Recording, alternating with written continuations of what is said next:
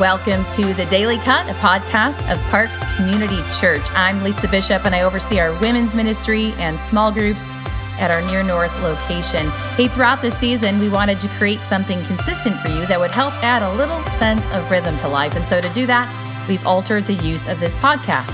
We'll be teaching a short devotional every day, and we hope that you will use this time to meditate on and be nourished in God's Word. This is the Daily Cut, and I'm Lisa Bishop. Well, it's good to be with you all. I'm so glad that you're tuning in. It's so important to create consistency in our lives, especially in this time of new normals and adjusting to different rhythms. And I want to encourage you to create rhythms and be intentional and purposeful about spending time daily with God and His Word. We're reminded in Psalm 119, 105, it says, Your word is a lamp for my feet, a light on my path. And Proverbs 2 6 says, For the Lord gives wisdom, from his mouth come knowledge and understanding. And so, a reminder that it is so essential for followers of Christ to be in God's word daily. Well, hey, on yesterday's podcast, Amber Smith did a great job of unpacking Philippians 4, verses 4 through 7, on overcoming worry and anxiety and how prayer ushers in the peace of God. And today we're going to pick up in Philippians 4, verses 8 through 9, and hear Paul's final technique for combating worry and anxiety and for experiencing the peace of God. And what Paul has to tell us today is be mindful of what you meditate on. Be mindful of what you meditate on. So, we're going to talk about the power of thoughts and how they shape us, how the power of our minds, our thought lives, what we choose to focus on influences our lives and our peace. Now, notice I used the word choose because oftentimes I think we take the position of being a casual bystander of our thoughts. We leave our thoughts unchecked and let them consume us and ultimately rule us. And we can get captured by our thoughts rather than holding our thoughts captive to Christ, as we see in 2 Corinthians 10 5. And holding our thoughts captive is a very active and intentional action and process. So let's take a look at what Paul says. Philippians 4, verses 8 through 9. Finally, brothers and sisters, whatever is true, whatever is honorable, whatever is just, whatever is pure, whatever is lovely, whatever is commendable, if there's any excellence, if there's anything worthy of praise, think about these things. What you have learned and received and heard and seen in me, practice these things, and the God of peace will be with you. Now, these verses are related to the preceding promise in verses 6 through 7 that tell us what a peaceful mind, freed and guarded from anxiety, should dwell on, as well as the kind of behavior such thought patterns should produce. Our thoughts produce something. And it's been said that the mind has been likened to a garden. We need to be aware of what thoughts we're allowing to grow and take root, which ultimately produce fruit in our lives. And we want to produce good fruit and literally root out, weed out thoughts that do not produce good fruit, godly actions, and behaviors in our lives. And it's pretty sobering to remember that Paul is writing this letter to the believers in Philippi while he's imprisoned. Paul enjoyed peace in the midst of hardship. And earlier in the letter, he expresses the mindset that his suffering and hardship are actually good because it's resulting in people coming to a saving faith in Jesus. Talk about a mindset shift. He didn't let his circumstances dictate his thoughts. He trained his thoughts in the midst of his circumstances to inform how he would feel and act. Our thoughts inform our feelings, which impact our actions and behaviors. What we think produces a feeling, which produces and action. Examining and disciplining our thought life is essential in the life of a believer. And back in chapter 3, verse 19, Paul already warns us to not focus our thoughts on earthly things. So let's take a closer look at verse 8, where Paul is telling his readers how and what to focus on, a, a kind of like divine programming, uh, so to speak, that will ensure their peace. He's calling upon them to emulate six specific thought characteristics, six thought filters, so to speak, and then two catch alls as it relates to what our minds think about. In verse 8, he says, finally, so finally, from now on, he's telling us to set our mind on, to fix on, to think about, to dwell on things that are true. So the first characteristic of our thought life is to think about things that are true. Now, those things that are true are things that correspond to the teaching of God's word, which is literally the truth. So, do our thoughts align with God's truth? Which would assert that we actually need to spend time daily reading and knowing God's truth in the Bible so that our minds can discern and quickly sift the lies out from the truth. And here, true also means is what we're thinking true or truthful? Are our thoughts about ourselves, about others, about God, are they true? We need to get the facts. I can think of situations which way too many to count in my life where I absolutely was certain something was true. For example, a friend not returning a phone call and me making it mean they were mad at me, or interpreting something someone said and adding meaning to their intentions rather than taking the time to get clarity and seek understanding. So many false interpretations of what people say or do leads to a lot of relational strife. So the question is are we thinking about and believing what's true? Are we believing the best or are we letting our minds run rampant? Paul also tells us to focus on thoughts that are honorable. And honorable thoughts are those things that have the dignity of moral excellence. So this word denotes whatever is worthy of respect. Are our thoughts dignified and honorable? Does what you are giving your attention to have honest value? The third characteristic of our thought life are thoughts that are just. And some translations here say focus on things that are right. And the Greek word is dikaios, which essentially means those things which conform to the perfect standard of God's righteousness, approved of or acceptable by God, upright, righteous, virtuous, keeping the commands of God. Are our thoughts just?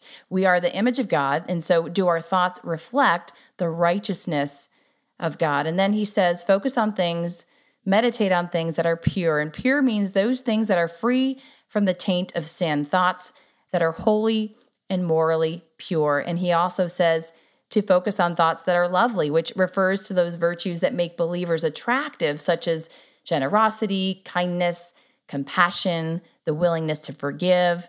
Do our thoughts promote love and acting in ways that are loving, pleasing, acceptable, and grateful? And then the sixth character, characteristic that Paul talks about is commendable. Are our thoughts well sounding? Do they produce things spoken in a kind spirit with good will to others? Now, these are specific thought characteristics. It's certainly not an exhaustive list, so Paul goes on to add two catch alls, reminding us to keep all of our thought life in obedience to Christ and run them through the additional filter of excellence and praise. So he says, anything of excellence, which means anything morally excellent. Do our thoughts promote goodness, graciousness, virtue, uprightness? And then he says, thoughts that are worthy of praise, anything worthy of praise. And this also means things of good report. So, those things that give Christians a good reputation and a good name.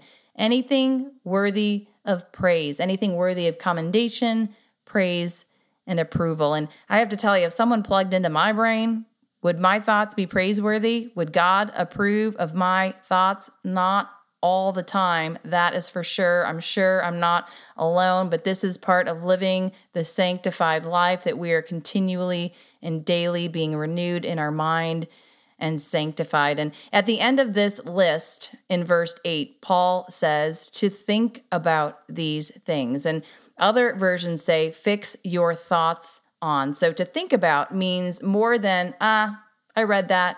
I'm going to give it a little thought and now I'm going to move on. No, to think about means to consider, to take inventory of, to dwell on, to determine, to purpose, to decide what you will meditate on. It's more than just a glance. It's not, ah, let me think about that, but think on these things in such a way that these eight characteristics give weight in your decisions, give weight and influence your thought life. Well, I want to take a few minutes to get a little scientific on you as it relates to our thoughts and the brain. Some of you might be familiar with Dr. Caroline Leaf. She's one of the world's leading authorities on the cognitive neuroscientific aspects of the brain and has studied the brain and the science of thought for more than 30 years. She's also a devout Christian, and she shows how science reveals God's truth as it relates to our minds and the brain. She teaches about our thought life and how our thoughts are like trees. That every thought we have forms a tree with branches in our brain, and we're either producing healthy trees with healthy thoughts or unhealthy trees with toxic thoughts taking root. Godly thoughts build peace and a healthy mental and physical health. On the contrary, when you choose to think, feel, you choose to be angry or scared, you build toxic thoughts in your brain, which create a reaction in the immune system of your brain, which then creates inflammation in your body, lowering your body's immune system. It's fascinating. Now, we can't control the events and circumstances in our lives, but we can, over time and with the help of the Holy Spirit, control our thoughts and hold them captive to Christ. Caroline Leaf also talks about the fact that we have neural pathways in our brains that are created by repetitive thoughts. And most people live on autopilot with their thoughts most of the time. And this is because our neural pathways operate under the law of least effort, or what we know of as the path of least resistance. And a thought meditated on or thought about often enough creates these grooves on our brains. And if we dwell on a thought long enough over time, it actually creates sort of a highway in our brain. So if my thoughts are worldly or negative repeatedly, it will be easier for my mind to follow that highway and fall into that groove. Now, on the other hand, when we take Paul's words, which are really God's words as it relates to what we meditate on in our thought life, we create healthy highways and godly thoughts over time, and that will be what our minds gravitate towards. Now, God was the first to say, Be transformed by the renewing of your mind. And we see that in Romans 12, 2. And science proves the truth of God's word.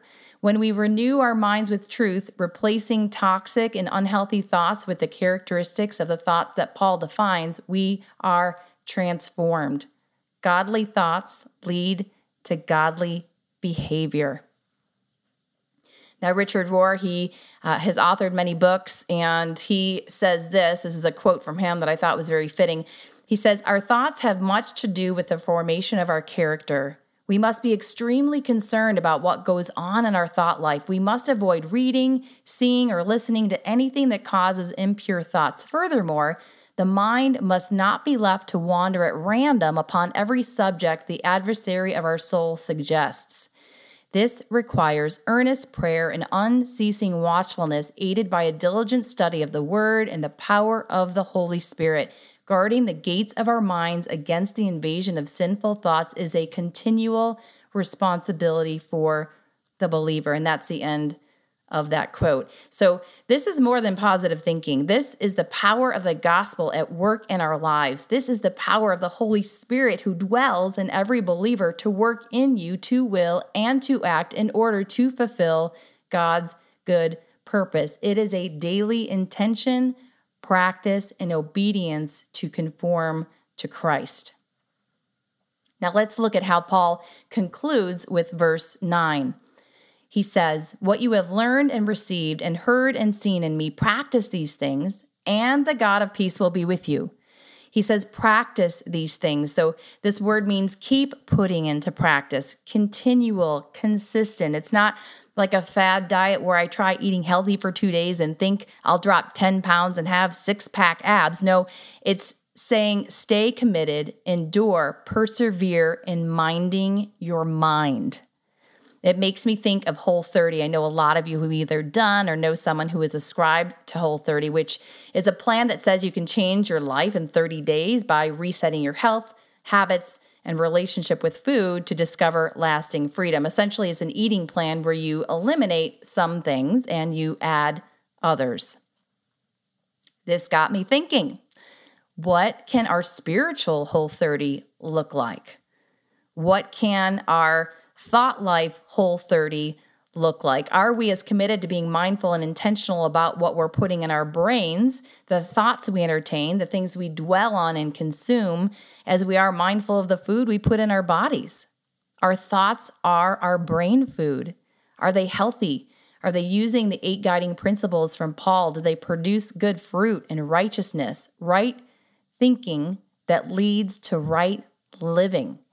What thoughts can we add and what thoughts can we eliminate? And remember this this is not about behavior modification, it is heart and mind transformation, renewing our minds daily with God's truth and making his thoughts our thoughts. And we don't do this alone.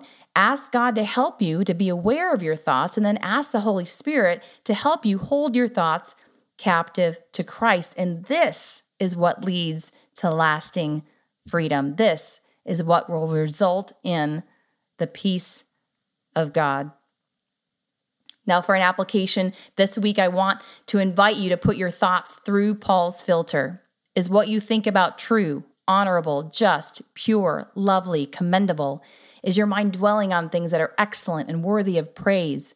What does your mind drift to? What do you dwell on? What thoughts do you entertain about your circumstances, your relationships, your family, your finances, your future? Can I suggest that this week we grab a journal and write down the thoughts we have for the next day or two? Now, we're not going to remember all 10,000 of them. I've told you have like 10 to 30,000 thoughts a day, but we can start examining some of them. And what thoughts are dominating our mind? We start seeing patterns and we take inventory and what thoughts is God calling you to hold captive to Him, to transform by the renewing of your mind and the power of the Holy Spirit. Now, let me just say this you're human, I'm human, we're all human. We all have thoughts that are not in alignment with Paul's charge to followers of Jesus, that are not in alignment with God's truth. But here is the power choice. Remember, while we cannot control every thought that enters into our minds, we can choose what thoughts we will entertain and focus on. And so if you have a thought that is not in alignment with God's word, choose another one that is. And remember, practice over time with intention and consistency and the power of the Holy Spirit, you will start to see a shift in what you focus on. And as you do, the peace of God will be with you. Well, that's all I have for you today. I hope you were blessed by our time together. Thank you so much for tuning in to the Daily Cut. It is a privilege to spend this time with you as we renew our minds with God's Word. We're glad you tuned in, and we look forward to having you tune in tomorrow for a new episode of The Daily Cut.